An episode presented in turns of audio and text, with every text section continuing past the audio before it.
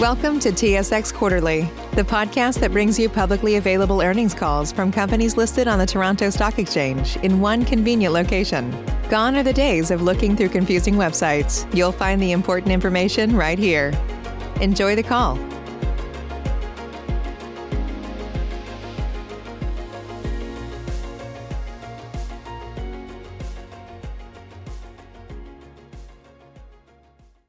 Good afternoon. My name is Colin, and I'll be your conference operator today.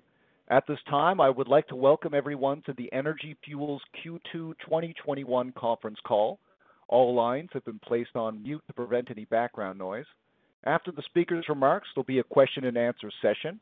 If you'd like to ask a question during this time, simply press star, then the number one on your telephone keypad. If you'd like to withdraw your question, please press star followed by two. Thank you. Mr. Chalmers, you may begin your conference. Thank you, Colin. Uh, and good afternoon, everyone. Uh, thank you for joining uh, our Q2 2021 conference call and webcast today. As always, we're excited to discuss uh, our Q2 achievements and achievements after the close of the quarter. For those that cannot join the call today, there will be replays uh, of the presentation and recording available for two weeks on our website uh, starting later today or tomorrow. I just want to say that we continue to make what I believe is extraordinary progress on many fronts. And we believe that Energy Fuels has and continues to emerge as the clear leader in U.S. critical mineral production space.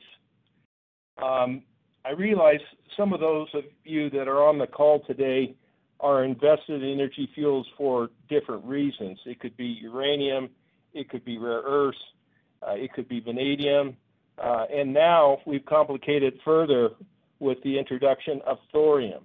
And I'm sure that confuses some people, and I, hopefully I can clarify that over the course of the next 30 minutes or so. But look, at the bottom line is an investment in Energy Fuels – represent an investment in clean energy, low carbon emissions, and critical minerals.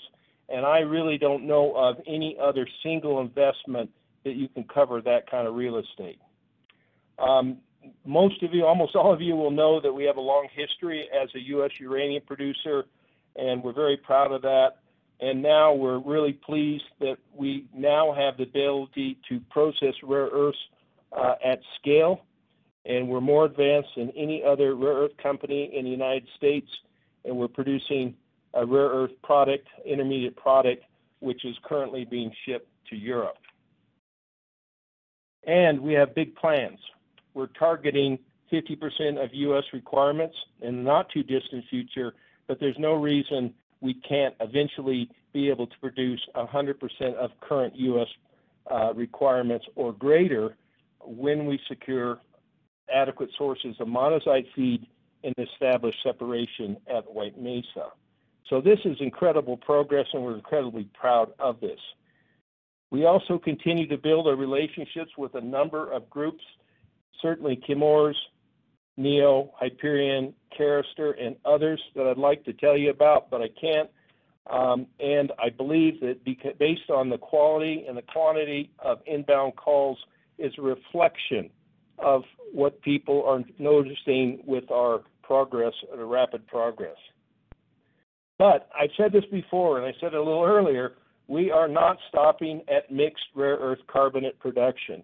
We are absolutely going to develop fully integrated U.S. supply chain through a minimum of separated oxides at White Mesa Mill, and we believe it will be low capex and opex competitive with the world's best producers, including China, and scoping studies are well underway. In addition, we're seeing the prices of uranium and vanadium increase over the last number of months. And if you look at the value of our inventories that on the books versus the current prices, it's actually at current prices, our inventory is worth about $14 million, and we currently carry as our working capital number. We also continue to get recognition for our industry-leading recycling programs. So we believe that Energy Fuels has got to be one of the best ESG stories in the business, particularly in the United States. So before um, we move to the slides, I just want to remind people that you are controlling the slides uh, on the web uh, with the, the, previous and next buttons.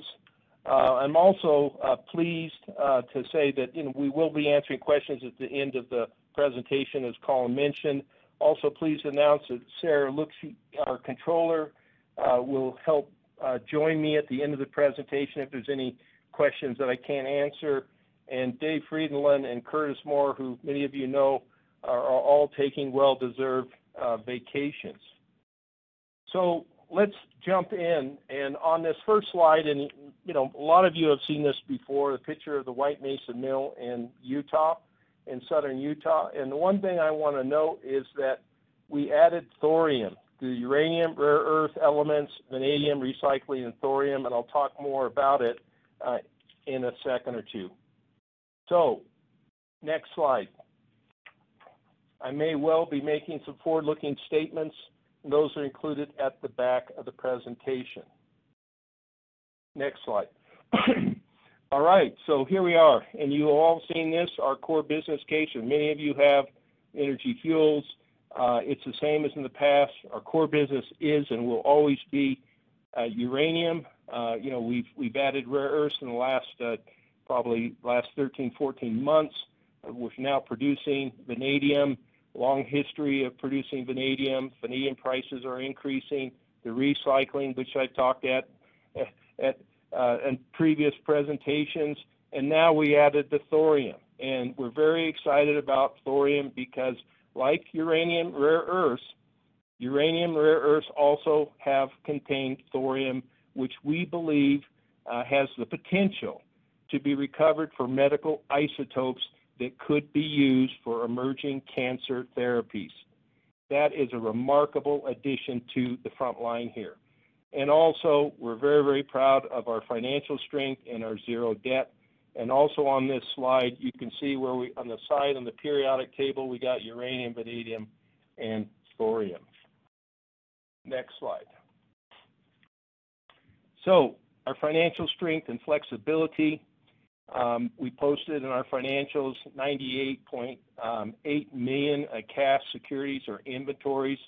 Um, that uh, inventories are valued at what our book values, as you can see in the table on the right. Uranium at, at 23.79 per pound, and vanadium at 5.11 per pound.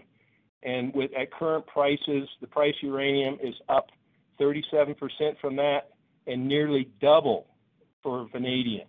So when you look at the 98.8 million, that's actually very conservative. It's actually about 14 million dollars more than that. Uh, we have a significant uh, uranium inventory that we produced ourselves, as well as uh, vanadium inventory that we produced ourselves. Our revenue was just about a half a million dollars. That was mainly from uh, some of the cleanup work we're doing in New Mexico, uh, zero debt, we did have a net loss of about nearly $11 million, but uh, 3.6 of that was related to the share price increase and the warrant liabilities. So that's a non-cash issue. We also had about 2.5 million in increasing expenditures for our rare earth production in Q2. And I want to say that even though the capital costs was only less than $2 million for capital costs. We had things like reagents and labor costs that skewed that a bit.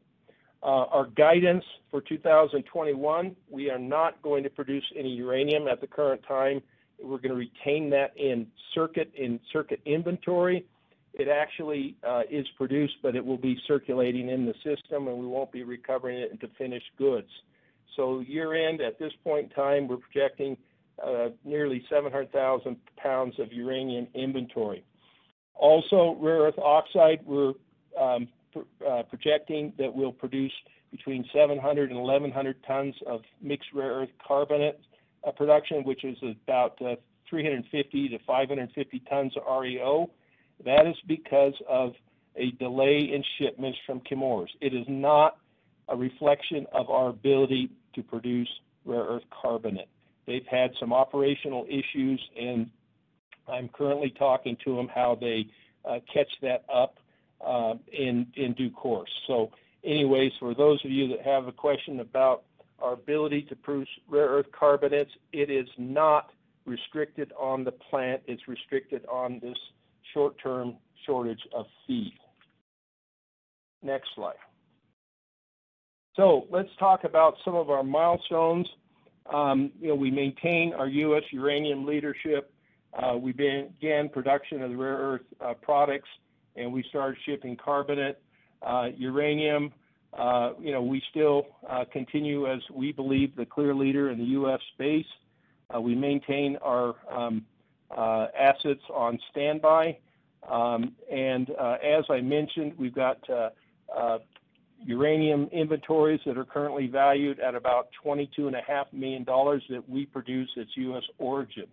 We also announced after the quarter that we are divesting some non-core assets to International Consolidated Uranium, which we're very excited about.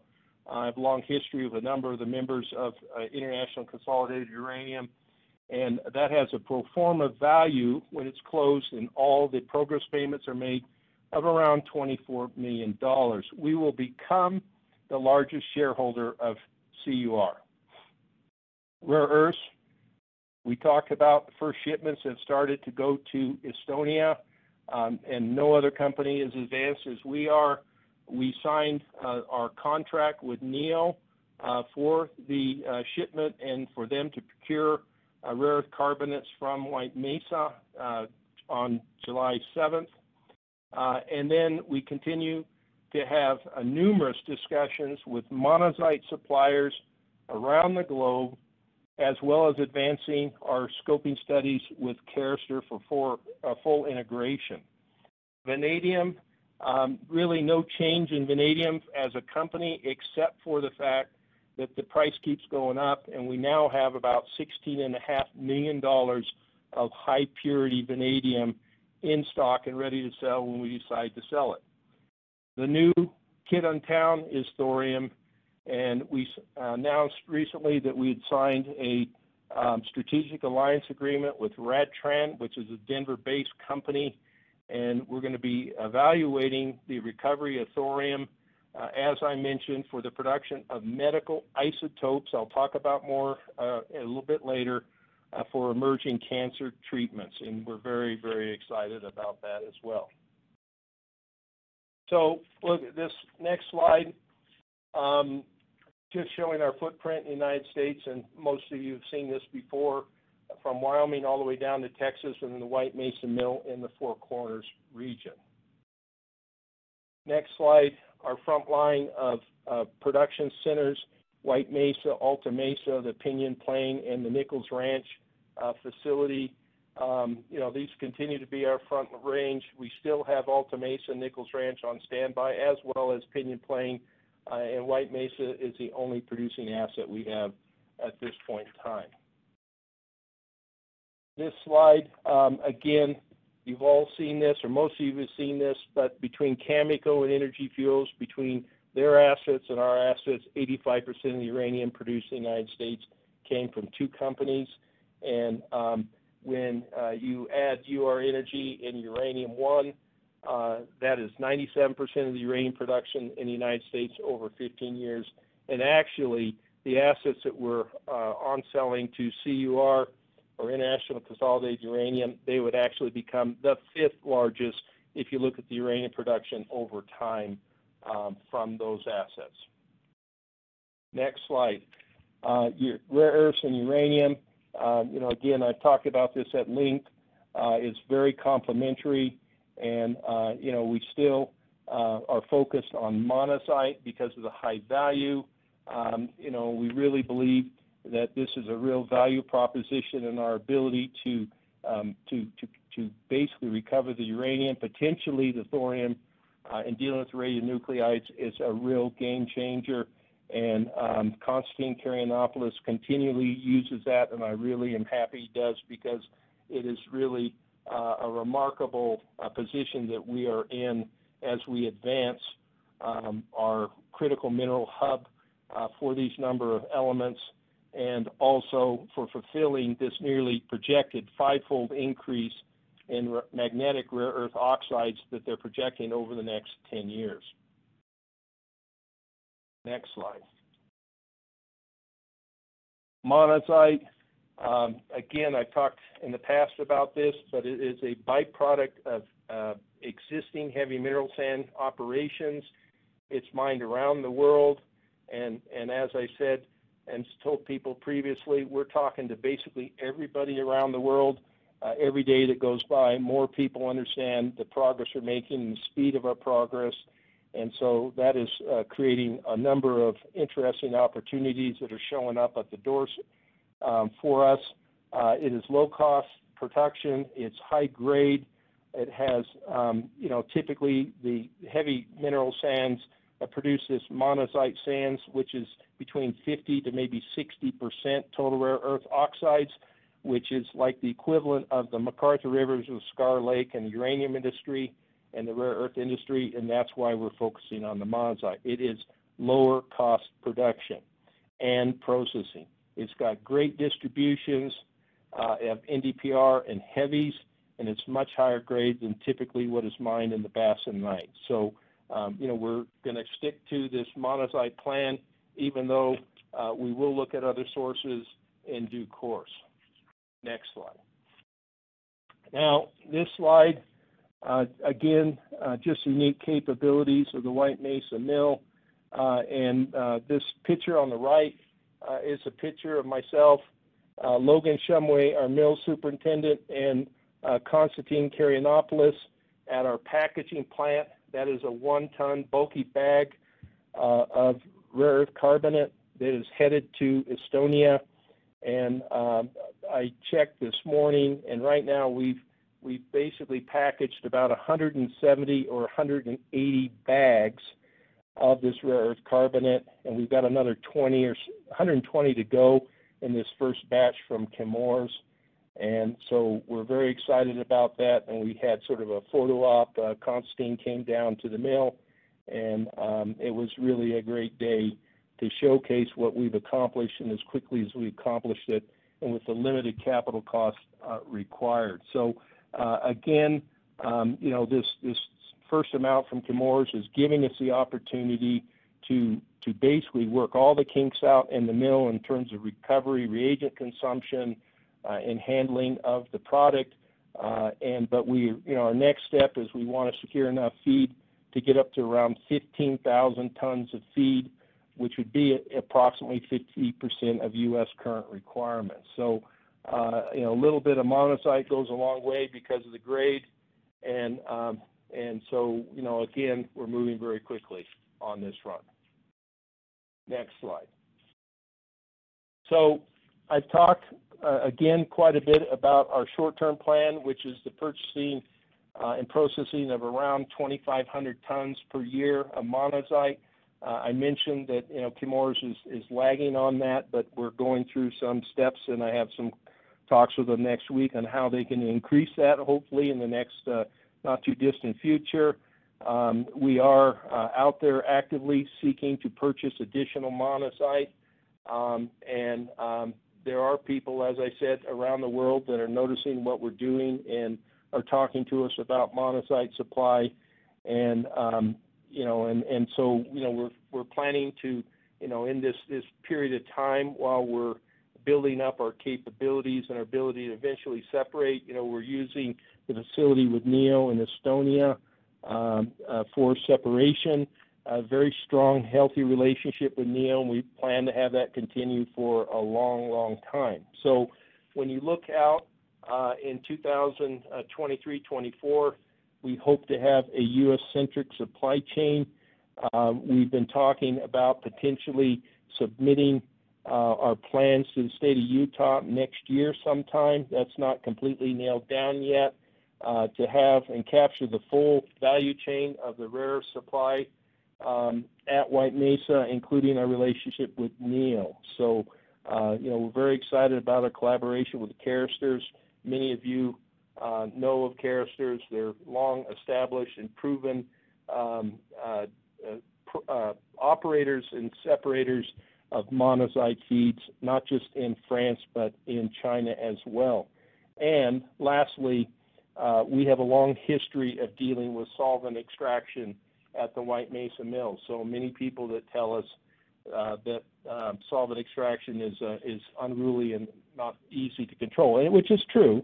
Uh, we have a head start over most. So this is just a graphic of what I just said, and um, you know, looking at this this initial step to get through separation, and then looking in the midterm in a few years to have full integration.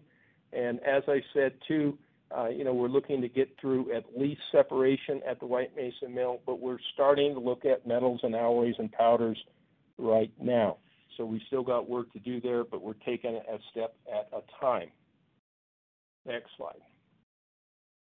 So um, sort of our accomplishments in a little over a year. Uh, we continue to engage additional professionals.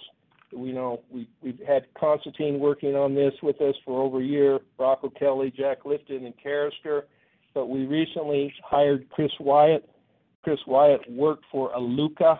He's a heavy mineral sand expert, and he's helping us, particularly in this front end when it's securing and sourcing a for the White Mesa Mill. So we're really pleased to have Chris join the team, and it just continues with our philosophy and approach that we know what we don't know, and so we'll bring in the expertise we need in every step to get the best outcomes possible. So I'm hoping in the not too distant future that we can add to this list on, in, on top of Chemours and Hyperion um, uh, to others that are joining the initiative. Uh, I actually talked to Hyperion this morning, and so they're very excited about working with us in the future. Uh, you know, I've talked about the rare earth uh, carbonate that we're producing at the mill, and and it's very unique that you have an opportunity like this. That I mentioned that we went from lab scale to one ton scale to 100 ton scale. We've done this 300 tons this last run and the next step we hope to start up in October, and it'll be somewhere in the order of six to 800 tons, and we plan to continue to ramp it up as feed becomes available. Um, you know, I mentioned the separations and the work with Carester. Um, you know, we hope to have some initial results. It won't be final results on some of the scoping work that they're working on in the next month or so. Uh, and I mentioned the rare earth metals and alloys that we're currently uh, starting to, to, to, to, to do more work on. And then we have secured around $2 million of support from the U.S. government thus far. Next slide. So this is a new slide that I don't think I've shown to you before, but it's why can Energy Fuels succeed when others have struggled? Number one, we have the licenses and the capability to handle the radionuclides in monazite. Number two, monazite has the high grade and value over other rare earth minerals. And I, I, I know this is a little bit prescriptive as I go down, but it, it, I'm trying to really hit the points. Monazite is already being mined in the U.S. and around the world. There is monazite out there that is available. Number four, it's it's straightforward to process monazite over some of the rare earth streams. In our case, it's low cost and capital efficient with existing infrastructure. Um, number six, you know, we're planning to use solvent extraction technology, which we have this long history of, of nearly 40 years. We're going to focus on proven technology using SX. Now, if other technologies present themselves that we think make sense, we'll look at them. And lastly, Utah is a great place to do business. It's low cost jurisdiction. They're very pro mining and processing, and we think it is far less costly to do business uh, in Utah than it is places like California and Australia. Next slide. All right, now let's talk about, about um, our divestment of our non-core assets. We announced that after the end of the quarter in July 15th uh, to uh, International Consolidated Uranium. We're divesting the Tony M mine, the Daneros mine, the Rim mine, and some DOE leases. that divestment comes with a toll milling agreement. They are the only company that will have a toll milling agreement at this point in time with Energy Fuels. These are high quality, fully licensed, and either completely developed or partially developed, and they are ready to become a uh, producer of uranium when the markets justify. Total consideration is approximately 24 US million dollars if all aspects of the agreement are exercised. We'll get 2 million at cash at closing, which we believe will be in about the next month or so. We'll become a 19.9 shareholder of, of CUR, um, and that's worth around $15 million at current prices. They'll make progress payments, two progress payments of $3 million Canadian at the 18th and 36th month anniversaries. And then when they go into production, another payment of $5 million. I will also go on the board of um, International Consolidated Uranium to help them with my long expertise as I started as a miner in 1976, and that dates me a bit. So, additional benefits to Energy Fuels it reduces our holding and compliance costs. We are still going to manage the properties for the time being for at least three years. So we'll continue to use our people to make sure the permits are in good order, they're well maintained, and they have access to myself and our other people in the company for advice as required. And we hope they spend money on these projects because they can get these mines in better condition than they currently are because we don't have time to focus on them right now and then provide ore to be processed at White Mesa in the future. So again, we're very excited about this. This is not to be considered that we're getting out of the uranium industry. We just don't have time to focus on it. And this is a way that we hopefully can see CUR grow, become a uranium producer, and we are their major shareholder. Next slide. Now, let's talk RadTran. And this is strategic alliance that we announced just a few days ago, the execution of the agreement. I mentioned RadTran is Denver-based. It's a technology development company, and they are actively uh, investigating the recovery of isotopes from existing processing streams at White Mesa. The, focus is on these alpha therapies, uh, the TATs, the targeted alpha therapies for cancer treatment. And what uh, the, the, and there are a number of these in, in uh, approval with the FDA and around the world. Um, there are major pharmaceutical pharmaceutical companies that are studying and advancing um, these alpha emitting um, treatments. They're in short supply. Uh, the objectives is to treat cancer on a cellular level by minimizing the damage to surrounding healthy tissues because the alpha therapies um, basically half-life out very quickly. And so the existing uh, sources of isotopes for this are costly and probably not able to, to scale up to meet the demand of some of these new drugs.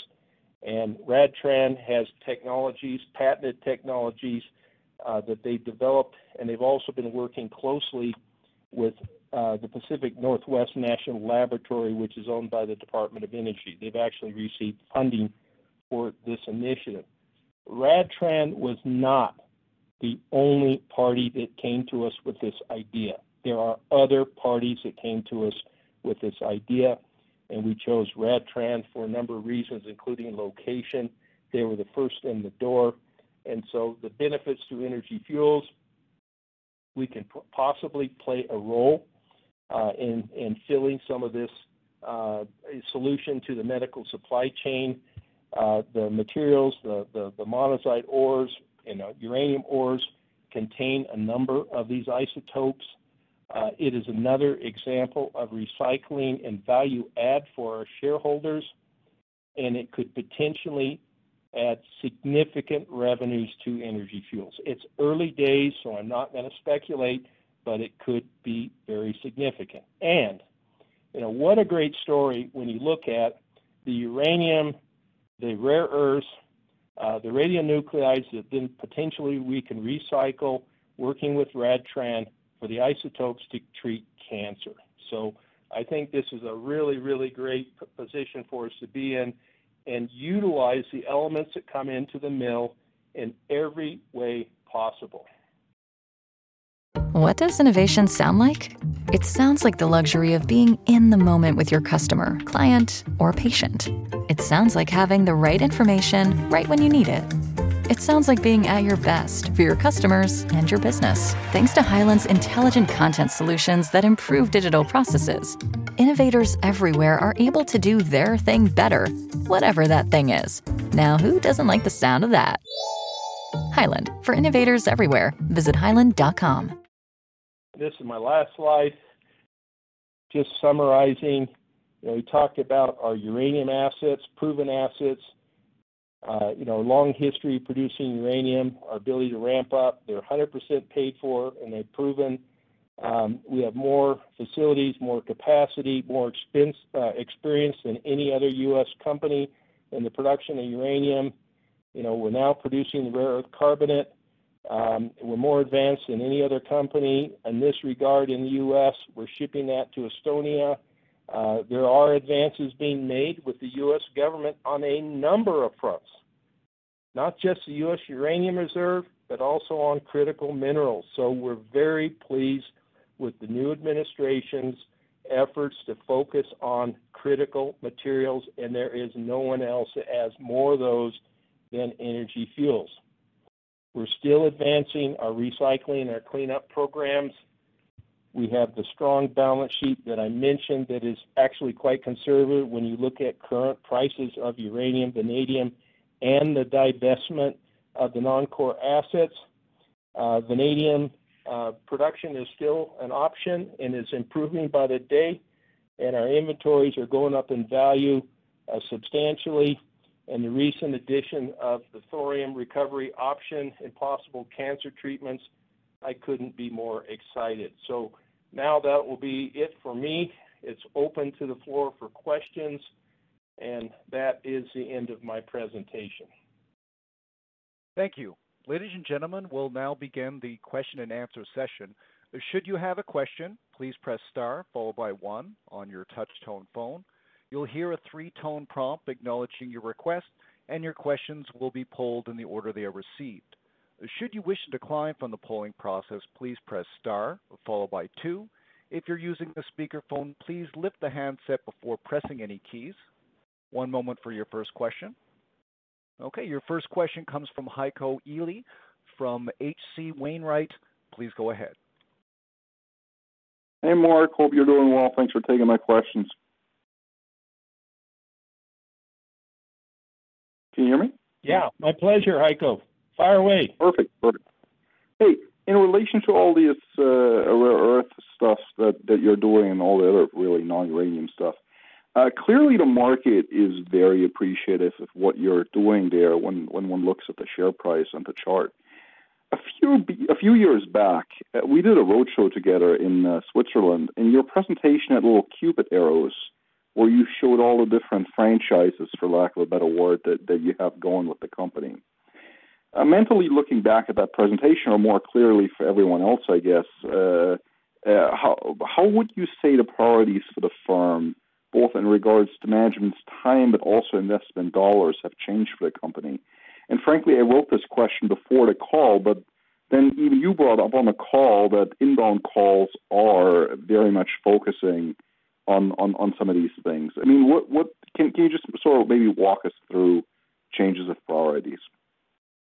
Yeah, look, I I think the changes or priorities are really what drives cash flow now, okay, or what improves our cash position and our profitability. And and and when you look at the prices of rare earths today, they're economic. And if we have enough monazite and abilities to, to do this value add in the processing, Heiko, um, it is a, a, a, significant economic return if we had the ability to do all of it right now. So, so it, it's a right now opportunity. And so, yeah, I, I, I would say that my main focus right today is rare earths. Um, uranium, you know as well as a lot of people, I've been doing this for 40 years. It's, it's really it's really my love, my first love when it comes to um, mining. Um, you know, we still need higher prices. So, um, you know, we're still, you know, keeping our, our properties in, in, in, in good standing. We're still spending money on them. We've still got our key people there. Um, but we need higher prices. So it's not really a now opportunity um, other than the fact we're ready to go into production, um, you know, when the time presents. Um, when, when, you, when you look at things like the, the vanadium, um, I mean, actually, when you start looking at vanadium, and vanadium prices can be very, very uh, spiky, as you know, uh, if you go back two or three years. Uh, you know, now the price of vanadium is nearly ten dollars a pound. I mean, it's it's almost a now opportunity as well.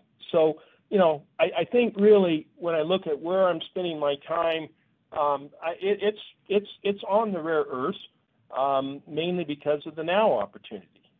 So, yeah. um, but we can shift uh, quickly as required. Makes sense. Slightly different question, and, and this is more or less thinking out loud uh, with the sale uh, to the International Consolidated Uranium. Um, would it maybe make sense, or have you at least ever considered spinning off some assets into a little publicly traded spinco instead of selling them to a third party? And, and if so, uh, what assets do you think would lend themselves to such a thing? Yeah, geez, I don't think I want to speculate that much on a call like this, but look, we will always consider whatever makes sense um, to our shareholders. And uh, I recognize that you know it gets complicated when you know, as I said at the beginning of the presentation, before I started the presentation, that you know uranium, rare earths, you know, vanadium and, and thorium, it, it gets to be a bit of a mouthful. So you know, as this evolves, um, you know, we will consider you know what creates the greatest values uh, and go from there. Um, you know, when you look at, you know, spinning off bits and pieces, you know, each of those bits and pieces would have, you know, corresponding overheads. And, um, and we also have, uh, you know, a lot of our overheads are uh, experienced at managing all these assets. So, uh, you know, look, at, at this point in time, have we thought about it? Yes. Are we actively thinking about doing it in the near term? No. but could we and what will we spin off? Um, you know, I don't want to go that far on this call. Well, that's, I think, a very fair answer, especially given the, the nature of this call. Thank you all very much. Congratulations, and thanks for taking my questions. Ladies and gentlemen, as one more reminder, should you have a question, please press star followed by one. Your next question comes from Joseph Reagor from Roth Capital Partners. Joseph, please go ahead. Hey, Mark. Thanks for taking the questions. Um, you touched on a lot of things, but I have some questions that are kind of more specific to the uranium industry. Um, there's been, you know, some public commentary about the um, uh, infrastructure bill and subsidies included in it for the nuclear power industry. And you know, I just wanted to see if you guys have any thoughts on, on what's being done there and how it may or may not benefit you guys. Um, yeah, Joe, um, it, it's pretty quick moving. You know, there's a lot of news uh, on on all things infrastructure, nuclear, critical minerals. You know, we haven't really been able to piece it all together, but uh, as I said earlier, I'm quite pleased with how the administration, the Biden administration, uh, has been looking at all those things uh, seriously. and um, so, you know, I think, um, you know, we've never been really in a better position to to get some relief. But but what I have learned over the last three four years, and you'll know how much work we spent on the Section 232 and the Nuclear Fuel Working Group, um, that you can't depend on it and you can't take it to the bank. Okay, so we're not managing a company that we're going to get relief from the government uh, anytime soon. Even though if we get it, it'll be appreciated. Okay, so I, I think though that um, uh, you know even even some of these uh, discussions on uh, like you know supporting nuclear power and all that, uh, some of the uh, you know the commentary looks like it came right out of the nuclear fuel working uh, report. Uh, you know, so you know it's it's it's good that some of this has lived on, and this this this um, you know initiative started with the other administration, with the Trump administration, but a lot of it seems to be carrying forward for the right reasons, okay, in a bipartisan way. So, you know, look at it, it's moving pretty quick right now. So, I don't know exactly how it lands, but but uh, you know, so far uh, they're making the right sounds and right noises with regard to doing something. Okay, fair enough. Um, just quick follow up on that the series of things.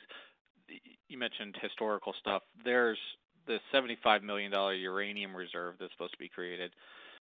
Do you have any update? Um, it's been rather quiet um, on what the government's actually doing with that, if they're going to actually spend the money, you know, what are the qualifications um, to be able to apply to deliver into it? Um, is there anything additional you guys could uh, give us on color on that? Well, you know, because it's appropriated, you know, it's it's you know the money is approved, and the DOE and NNSA are trying to figure out how to to, to administer the program. Uh, one of the things that has slowed it down, and this kind of surprised me when I heard it, that um, you know, there was there's discussion of whether they had to do a, a NEPA process, which is with the National Environmental Protection Act process, which which um, had you know, and it, it could be done on a desktop review, which could be very quickly, or a more detailed review to slow it down. But but um, the latest I, I saw, even just a few days ago, that they're trying to resolve that. Uh, but I'm also hearing that you know the federal year basically ends at the end of September. First of October is the beginning of the federal um, budget year. Uh, but I'm also uh, hearing that I believe it will be carried over while they're trying to figure out how to administer the um, the reserve. And there are also uh, other steps being made to um, to increase it, uh, potentially to that 150 million a year uh, that was originally in the Nuclear Fuel Working Group report. Um, so, so again, um, no specifics. It's still on the radar screen.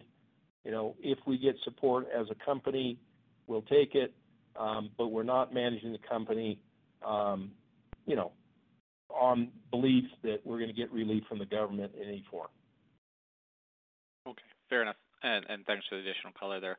Uh, one final thing, if I can. Um, you know, there there was a bunch of contracts handed out for the cleanup of uh, old uranium mines on Native American lands. Um, have you guys seen any opportunities come from that to do either toll milling or processing of any kind, um, or like alternative feed? Uh, anything there, or you know, whether it be later this year or next year, where you can pick up some additional revenue? Yeah, we're still we're still working on it. We are doing that cleanup uh, with Rio Grande Resources, which is the Mount Taylor mine. Um, we've got I think about 40,000 tons that have been shipped to the mill already uh, on that. Um, but yeah, we, we we're still working behind the scenes to. Uh, and and when when they start cleaning up these mines, they they may well find that they have uh, digging up um, uranium that that we could handle at the mill what they're going to do with it, I don't know, but the mill is certainly an alternative. So yeah, we're still we're still trying to advance that. Um, but unfortunately, it's it's the, the biggest issue there on the reservation is is mirrored in the politics. Um, I, I hate to say it, and I will say it on this call that you know a number of the environmental groups um, they don't want us to be involved with the cleanup on the reservation because they'd rather not help us.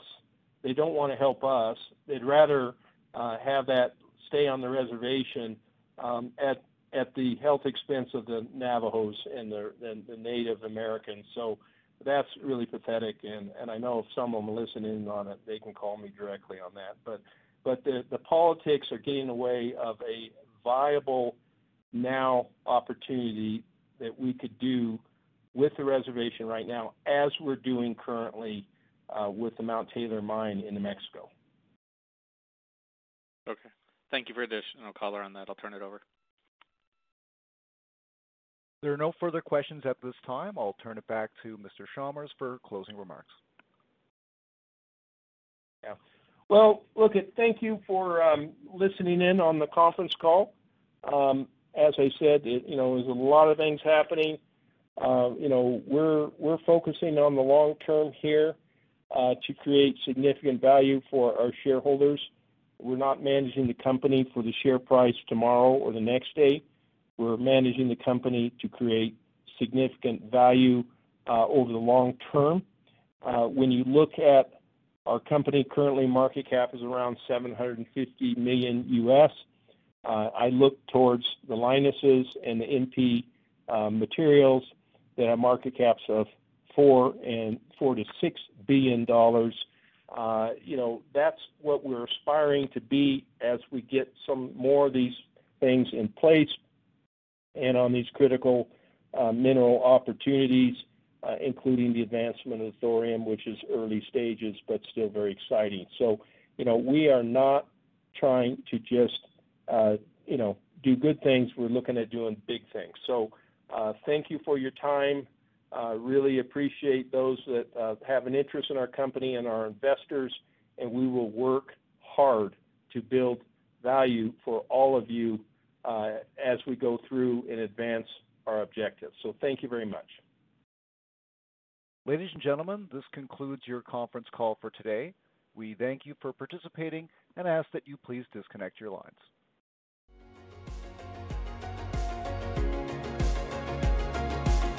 Thank you for listening to TSX Quarterly. If you enjoyed the cast, remember to leave a good rating. And remember, for any additional inquiries, please consult the company's investor relations section on their website. See you next time.